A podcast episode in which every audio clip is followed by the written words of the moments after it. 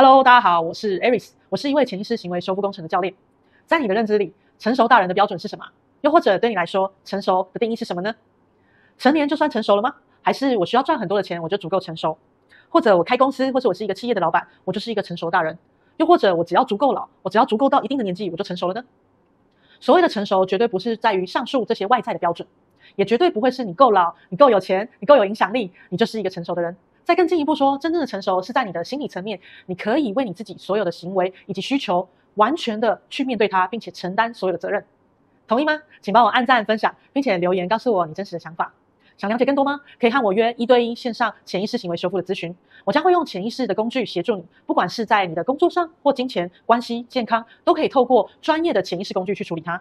我是 Aris，我是你的潜意识行为修复教练，期待与你的线上相遇。我们下期见喽，拜拜。